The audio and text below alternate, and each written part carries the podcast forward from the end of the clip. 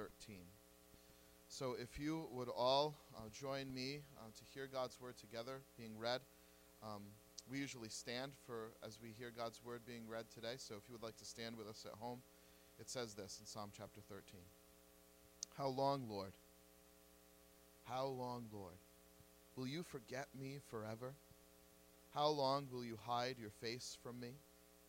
How long must I wrestle with my thoughts and day after day have sorrow in my heart? How long will my enemy triumph over me? Look on me and answer, Lord, my God, give light to my eyes, or I will sleep in death, and my enemy will say, I have overcome him, and my foes will rejoice when I fall. But I trust in your unfailing love.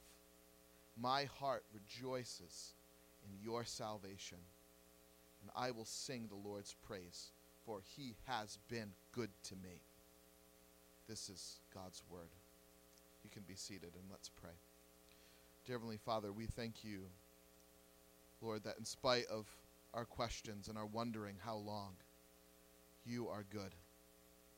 And God, you promise us, your people,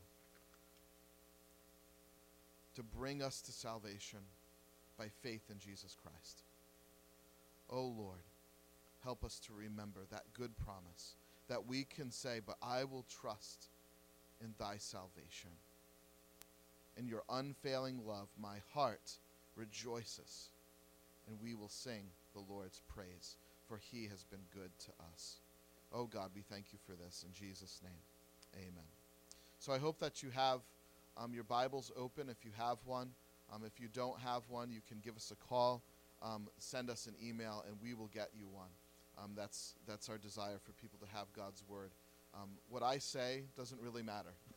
what God's Word says is what matters because it has life and it has power.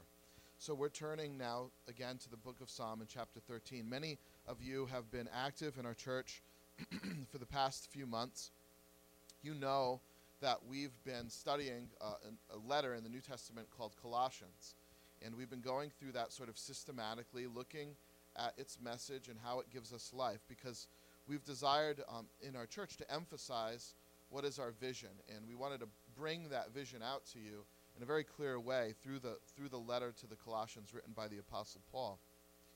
And our vision very simply is that our that our church that you and I the people that come to this church together and our neighbors our family and friends would know Jesus and find real life the life that you've been after all along um, but but that you need in, uh, uh, through Jesus Christ our Lord. Um, in Colossians, we were basically talking about how the supremacy of Jesus is the source of our real life and how we get that life through him. But considering uh, this past week, as I reflected on what is sort of our shared experience, being um, sort of holed up at home and uh, many of us out of work, not able to enjoy what are the normal patterns of our life, um, for some of us, especially in Rhode Island, this, this is maybe a, a slight inconvenience. Um, but for others, it's a scary time. You're out of work, you're running out of money, and you're wondering if an aunt or an uncle has become ill. There's diff- we're all experiencing different levels of what might be this experience. But nevertheless, we're experiencing it together. There are even nations right now that are in much more serious trouble than ours. Um, so I thought it was important in just reflecting and praying to consider the book of Psalms and what it has to say to us. So we're going to pause for a little while on the on the book of Colossians, and we're going to take a look at the book of Psalms. Not the whole thing. The book of Psalms is very big. We're going to examine parts of it, um, and we're going to consider its message to us during this time. Let me explain why.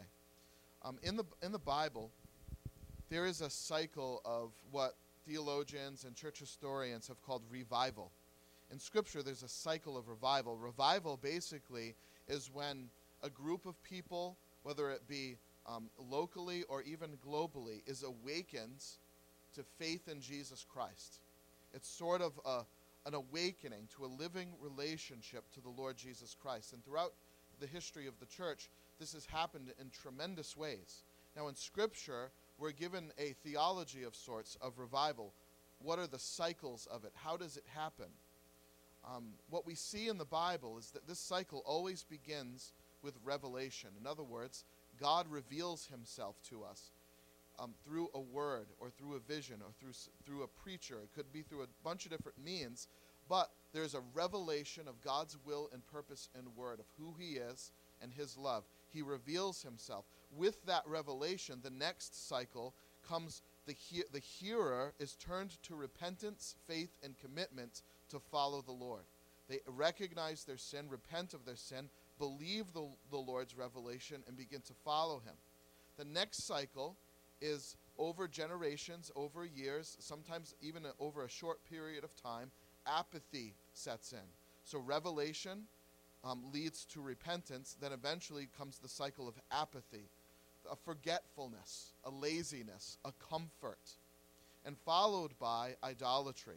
So revelation, repentance, um, apathy, and then idolatry. That apathy turns into um, um, vagrant idolatry, worshiping of other gods, living in a, a willful and sinful rebellion of what you formerly believed was God's word to you.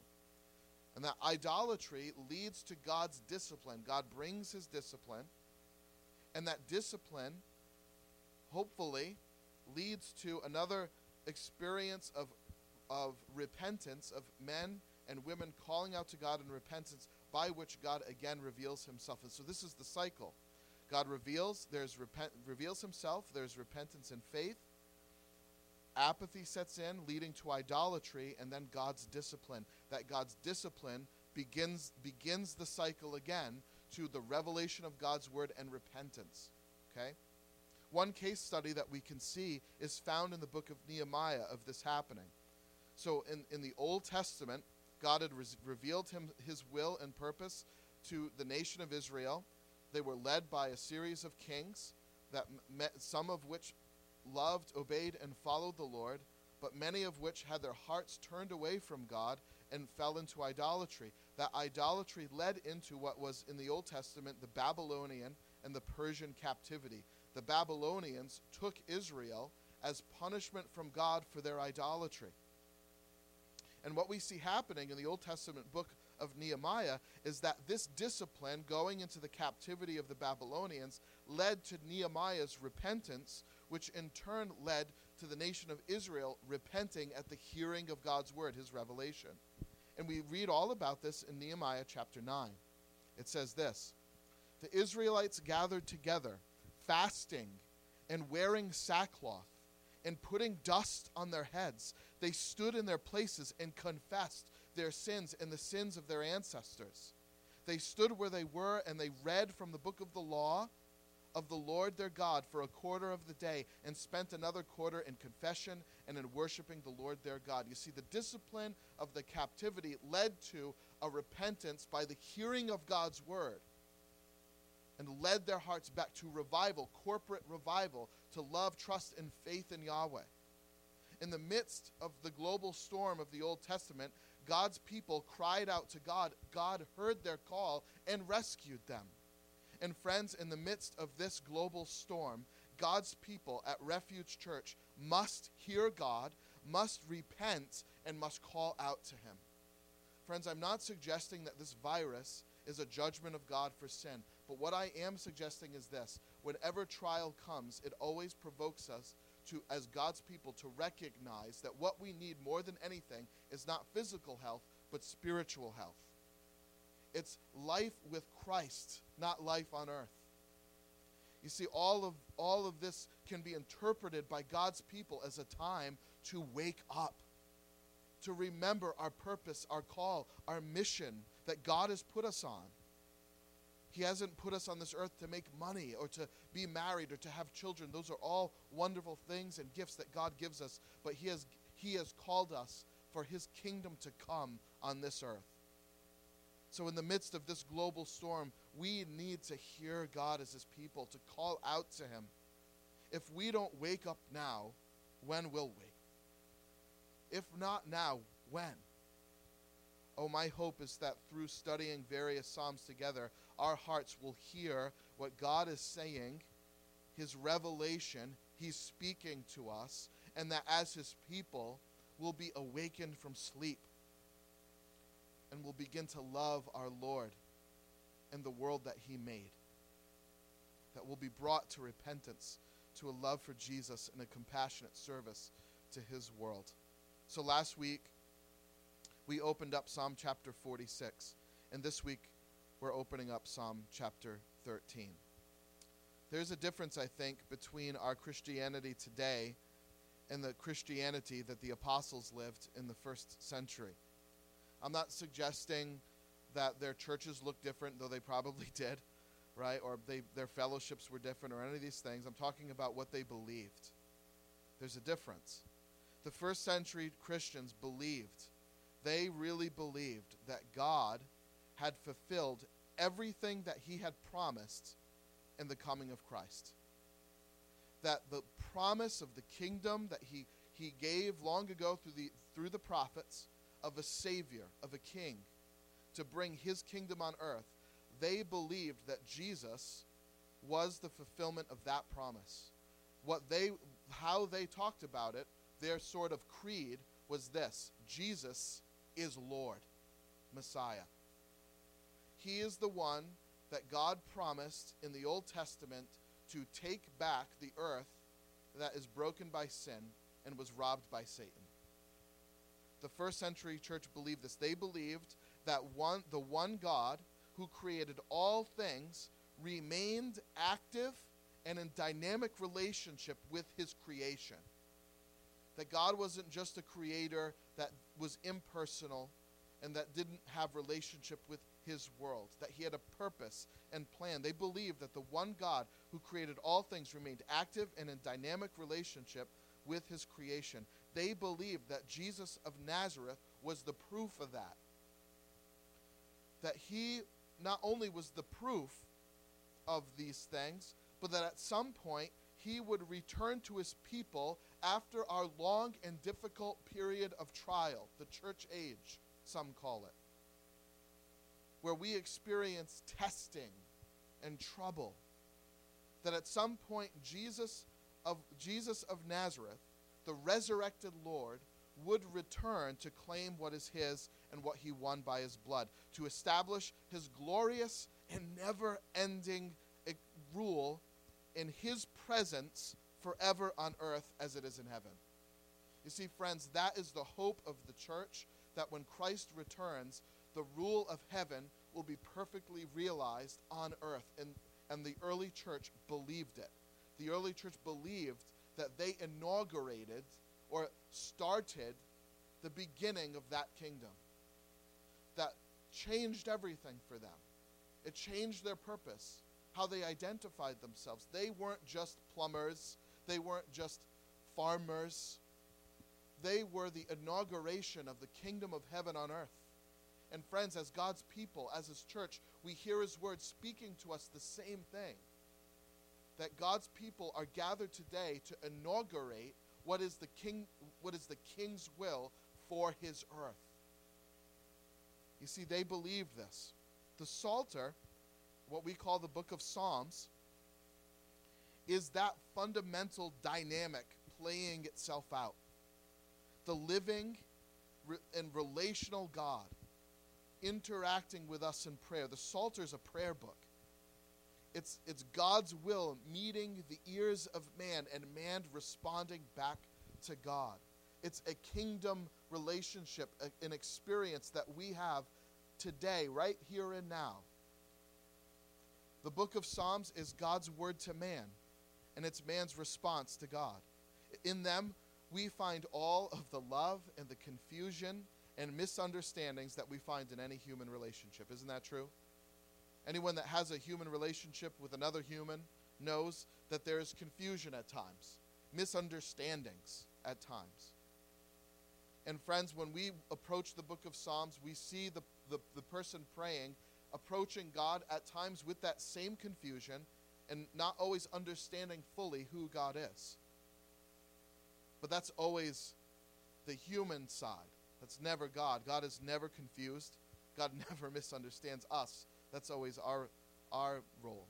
The book of Psalms is the intersection of God's word to his people and our response back to heaven. It's where heaven meets earth in prayer.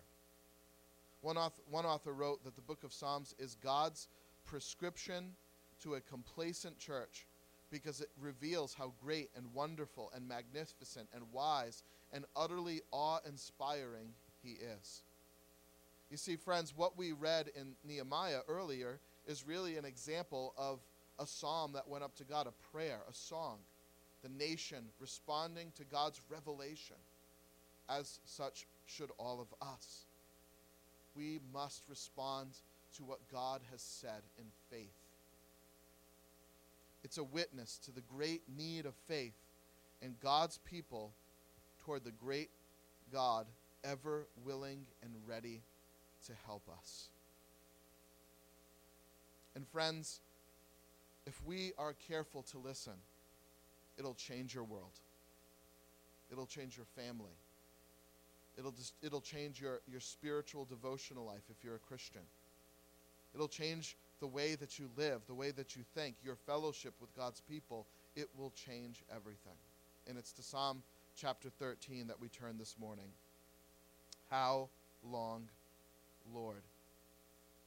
There's a very famous book called The Dark Night of the Soul. It's by a man named St. John of the Cross.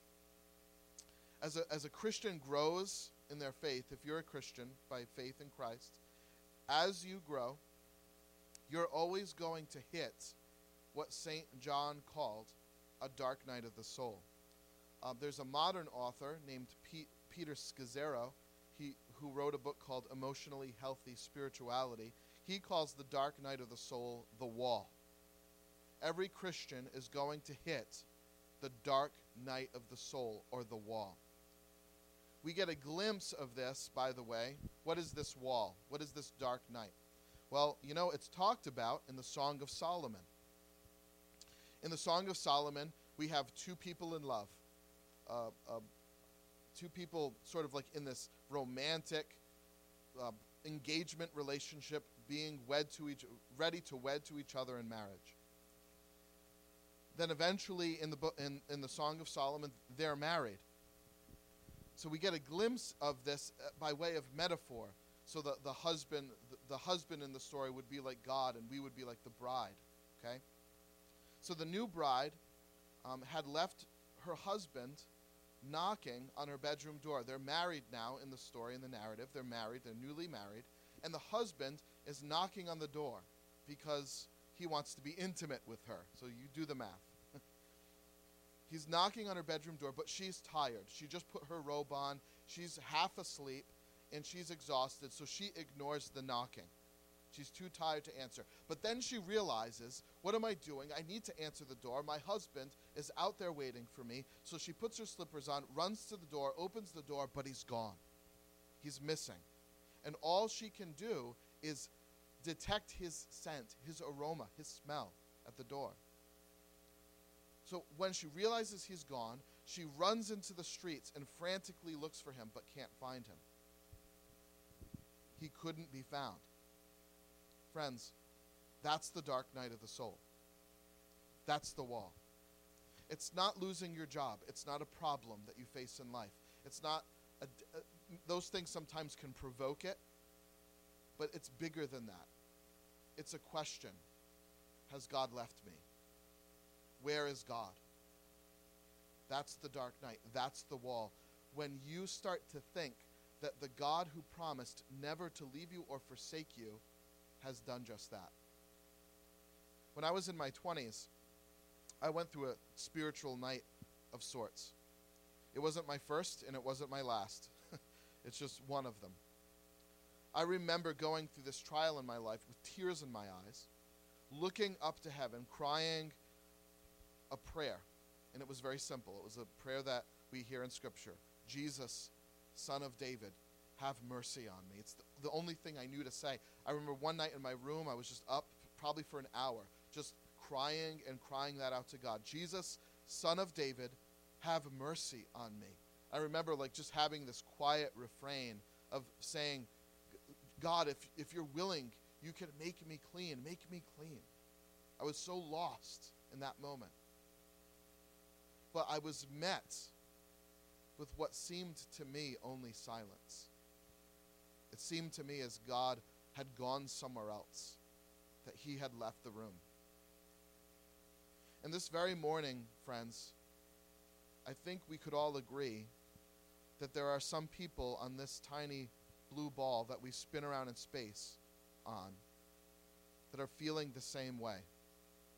That we're in a global twilight, advancing to a dark and moonless midnight. And this psalm, I think, has much to teach us about anguish, about petitioning God, and about a resolve. And that's what I want to talk about. Because this psalm in, in Psalm chapter 13 addresses all three of these things anguish, petition, and resolve.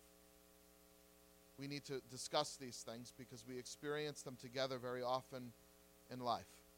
So let's look first at anguish, that inevitable beast sleeping at every door, some of which of us call anguish. How long, Lord, will you forget me forever?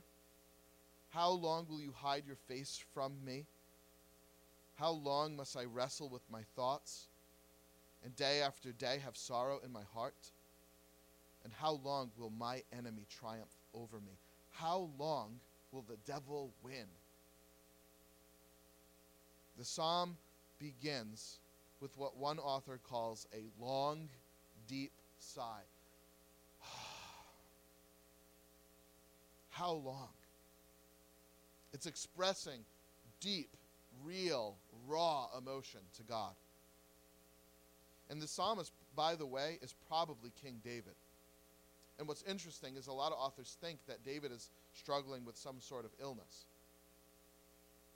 David, not once, not twice, not three times, four times, in one short psalm, asks God, How long? And anyone who has ever experienced any real anguish in their life has probably asked the same question How long? But if we want to add insult to injury here, the psalmist isn't just asking how long he's going to suffer with some kind of like earthly trouble. He's asking God, How long will you hide from me? The psalmist views God's absence as the source of his trouble. How long will you forget me? Forever? And we might translate it like this God, have you completely forgotten me? There is a sense of absolute divine alienation that we see here. And friends, a truly troubled soul will narrow it down to just that. Where has God gone? That's the dark night. That's the wall. How long will you hide your face from us? Do you think maybe the, the children of Israel, when they were in captivity under the Babylonians and then the Persians, might have started to realize or think that maybe God had left them? and that they were alone. David's asking if God had removed his promise to be merciful. If God has promised to be merciful and changes his mind, how can we trust any promise that God gives us? David is wondering if God has reneged on his pledge, his covenant to save him. That's what this phrase, hide your face from me means. For, to, to have God's face in the Old Testament means that you are under a covenant of love, a, a God's promise to keep us under his protection and care and love, to never leave us or forsake us. It's covenantal language. Think of a covenant almost as a contract. David is almost saying, God, you, you signed the dotted line, but now some, for some reason, your signature seems as if it's been erased. I knew it was there. I saw the ink. Where is it gone? He's wondering if God had changed his mind on his promise. Friends, salvation in the Bible, we use that word a lot as Christians, and sometimes we wonder what we're talking about if you're kind of new to Christianity. Salvation in the Bible is always being rescued from our alienation from God. It's not salvation from getting us out of a jam or trouble in life. Sometimes God saves us from those things too, but the ultimate salvation that He provides is restoring our relationship to Him, our Creator, um, restoring us to right relationship with Him through Jesus Christ's death and resurrection. Sin has alienated us from Him, and we're lost and separated from God because of this. So, salvation in the Bible is always being rescued from our alienation from God so that we might see Him face to face. So, when David says, How long will you hide your face from me? He's asking, I thought we were in a covenant relationship. Where have you gone? Friends, mankind's greater virus and deeper, deepest misery is very simply not to be in the presence of God's face, to behold Him face to face. David's deep anguish caused him to wonder if God had changed his mind about him. And oh, and how many people listening today know the, the sting of someone changing their mind about their love and affection for you? A wife, a husband, a child. Imagine feeling as if God had done the same. Where's the promise? Numbers chapter 6, Old Testament passage. The Lord make his face shine on you, be gracious to you. The Lord turn his face to you and give you peace. What happened to that? And David's crying out, Where's that face that promised to shine on me? How long, he says, must I wrestle with these thoughts? They torment me day and night. Oh, and often when we find ourselves in life completely helpless, we have no resources of our own to change our problems, especially when it seems as if God has abandoned us. There's nothing that we can do about that. Our thinking starts to wage war on itself, adding insult to injury. What seems to be David's lonely conclusion is that his suffering is directly related to God abandoning him. He no longer stood in the light of his face. So, day after day, he knows only sorrow in his inmost being. All that remains are his enemies. How long they win? How long will they triumph over me? They're winning. In Scripture, the Christian's enemies are varied. They're death, they're evil in the world, they're evil in our heart called the flesh. Why are they winning? How long will they win? Friends, in Scripture, if we truly believe that the Lord has abandoned us, any opponent is now a threat. The smallest problem can become, in our thinking, the greatest danger. I think it's important to pause here and consider the question that we might ask God in the face of what is this global virus. We might ask God, how long will this sickness spread? It's a fair question. It's causing a lot of suffering. And who wants people to suffer? Nobody. So we might ask that question how long will this virus spread? But we might ask a different question because there's a better question, I think, a more important one. How long will we be without you? How long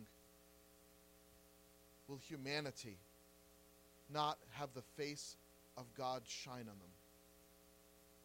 Because we can be healthy and well, we can have lots of money, but if we don't have God, we have nothing. What's more important? Our physical health or eternal life?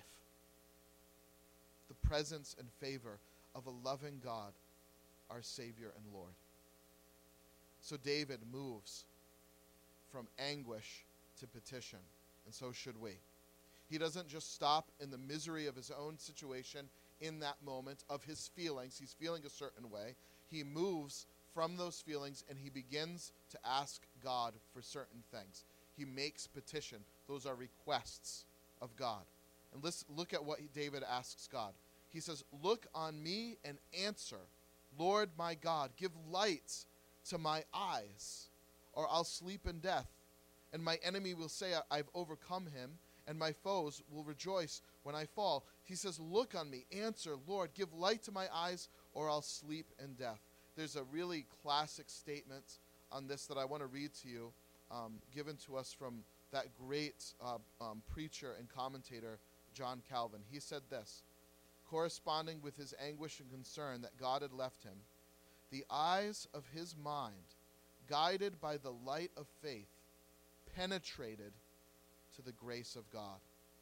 When he saw not a single ray of good hope, he cries out that God had forgotten him. And yet, by this very complaint, he gave evidence that faith enabled him to rise higher than what he felt. And to conclude, contrary to the judgment of his flesh, that his welfare was secure in the hands of God. Contrary to the judgment of our flesh, when we look around us and our judgment sees death and destruction, faith rises above it and believes what God says. If he really, if David really believed God had abandoned him, why would he be praying to begin with? If he really thought God had left the room, who is he talking to? You see, friends, when we lift our voice up in prayer to God, even if we feel He's not there, the fact that we're speaking to Him is evidence that we still have faith that He hasn't left. Because otherwise, we'd be talking to an empty room. Friends, we too must wrestle as God's children against these temptations, not to conclude that God is against us because we experience a dark time. Friends, no. The darkness is rather meant to stir us up, to awaken us to life, to thirst for His presence again. Look on me, David says. Answer. Give light to my eyes. If you've ever come to God in repentance and faith, in Jesus. Anyone who ever comes to God in repentance and faith, Jesus will always answer this prayer. When you ask God for light to see Him, He'll give it to you. The losses and the sufferings and the trials that agitate, aggravate, irritate your soul, that promote your depression, must be overcome by faith in the greater God who reveals himself to you. To believe not what you see around you, but what he has said to you. Because he is God. Never let any, friends, never let anything stop you from seeking God. Never stop going after him. Never start believing that He won't answer you when you ask for light.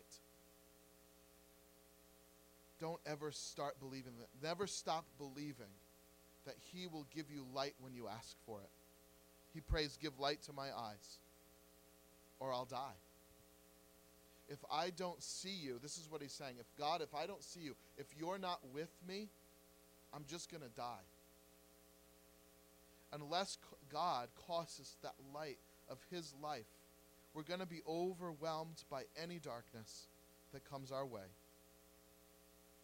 The, the world threatens us with a thousand kinds of threats.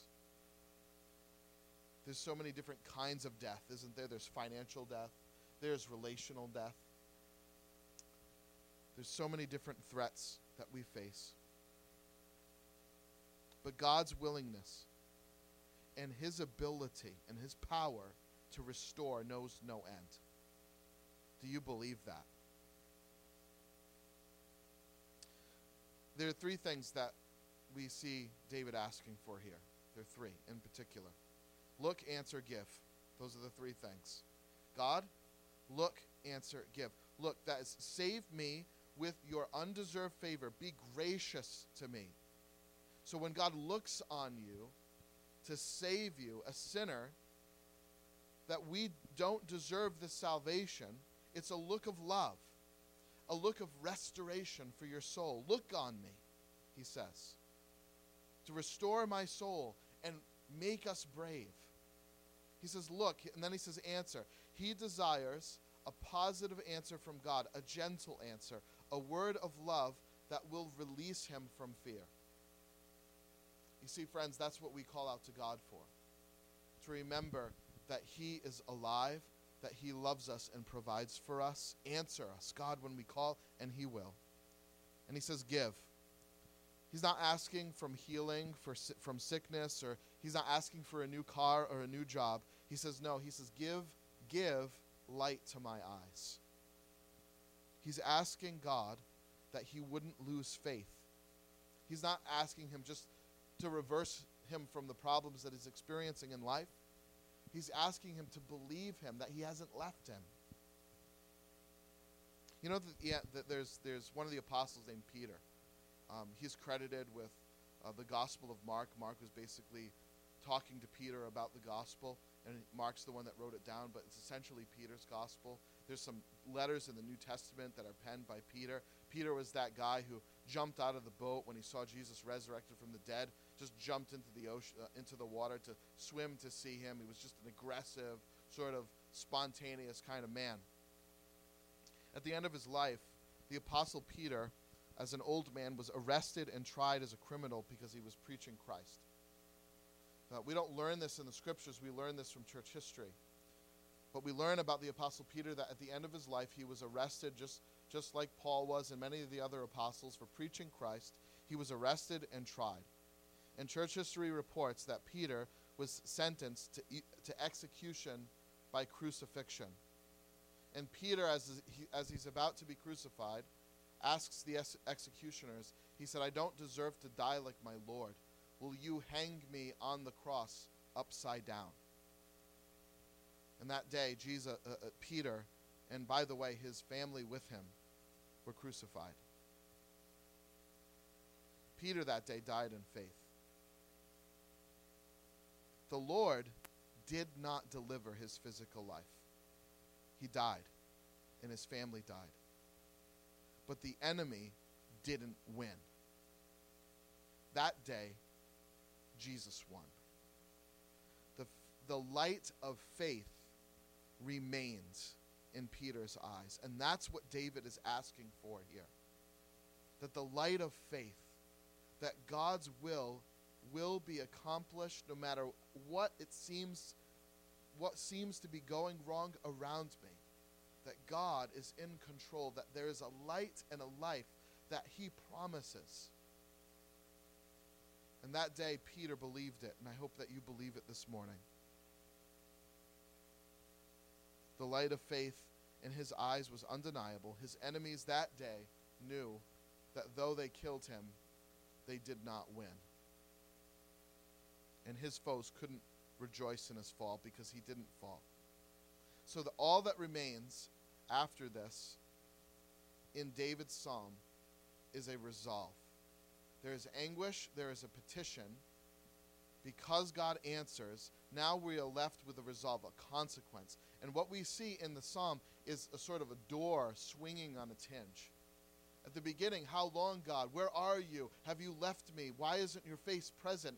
and all of a sudden, as if on a hinge, something completely reverses. But he says, I trust in your unfailing love. Here he has a joyful refrain. My heart rejoices in your salvation. I will sing the Lord's praise, for he has been good to me. What the heck happened to the David that was praying two verses ago? He's a completely different person. It's because of this very simple thing. He answered how he felt with God's word and believed it in faith. And though his circumstances had not changed, he had reason to rejoice. It's as if he was saying, I will not allow what I feel to contradict what God has said. there's this um, astronaut that some of you might be seeing right now. I've been seeing more of him lately. His name is Chris Hadfield. Um, he's a famous NASA astronaut. And he instructs us that the way that we combat fear is with knowledge. It's interesting. When he talks about his time as an astronaut, he said basically they wouldn't enter into risky situations, jump into a rocket terrified, and just sort of hope it worked out. It was, it was calculated. They knew what they were doing. They researched every possible contingency, everything that, that could go wrong. So they didn't jump into risky situations hoping it would work out. They learned and prepared and let their knowledge provide for them a refuge for when danger came. Isn't that interesting? That's how I think most of us think. And he's not entirely wrong. I think the Bible instructs us in many places not to be foolish, not to be foolhardy, to think, to be wise, to follow the counsel of wise people around us. So we save, we're precautious. We listen to our doctors and scientists right now telling us to have service online. We're not ignoring those things. We're using wisdom. But there's a there's a like I said there's a door on the psalm swinging on its hinge. The psalmist feels despair and helplessness as, is, as if he's abandoned by God, not knowing what to do, thinking God had left him. But no, the Christian, in spite of how he or she might feel in any given moment, in spite of the losses or the dangers, these are answered with faith in what God has said. So the knowledge that we trust is not our own sort of planning or our own ingenuity, but what God has promised to do for us. We don't give up, and our feet don't slip. Not because we know everything, but because we know the one who does. Oh, isn't it true? We don't know everything, but we know the one who does know everything. The promise of God's covenantal love is is unfailing. He says, I will trust in your, un- this is his resolve. I will trust in your unfailing love. Resolution number one. I will answer how I feel with this promise. I will trust in your unfailing love. His Hebrew word, hesed. And that is a covenant that God has made to love and rescue his people no matter what. It's the covenant that cost Jesus his life. So I will trust in his unfailing love, not in the circumstances of loss around me, because these won't ever fail.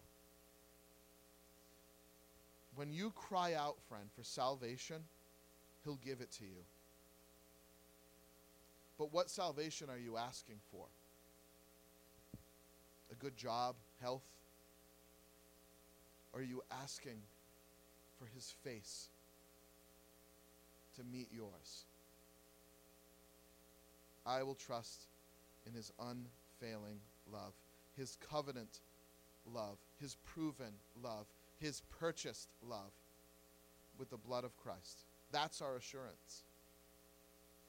And that's our response to a lonely and battered and scared soul. So we resolve to do th- three things in this text. We resolve to trust in his unfailing love. We resolve to rejoice in the assurance of his salvation. And we resolve, get this, to sing.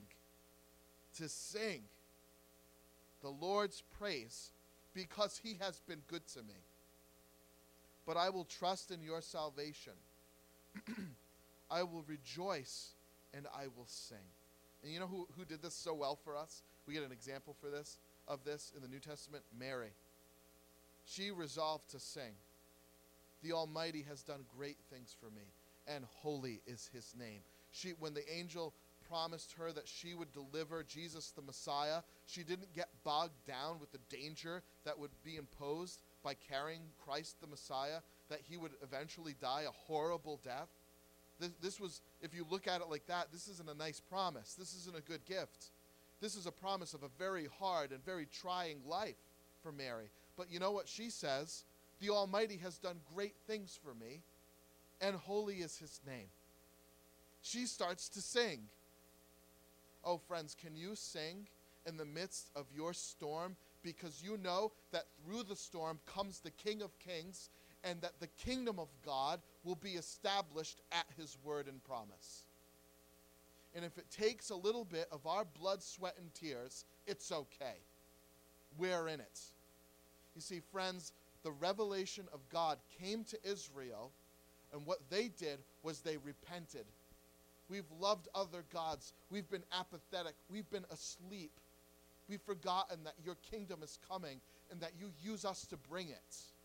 Oh, and friends, if you're watching this morning, if you're God's people, oh, I hope that you would turn in the same sort of resolve to trust God and to be to remember that He desires to use us as people to the same glorious end. That we would sing. You might be asking this question right now as I close. How long? Where are you? Why have you left? Friends, take your anguish to the God of Israel and remember his promise to answer your request to save. He will save you. The King of Kings, Lord of Lords, will save you. Petition him for his presence and light. Call out to him for his rescue, and he'll give it to you. I hope that you will. Let's pray.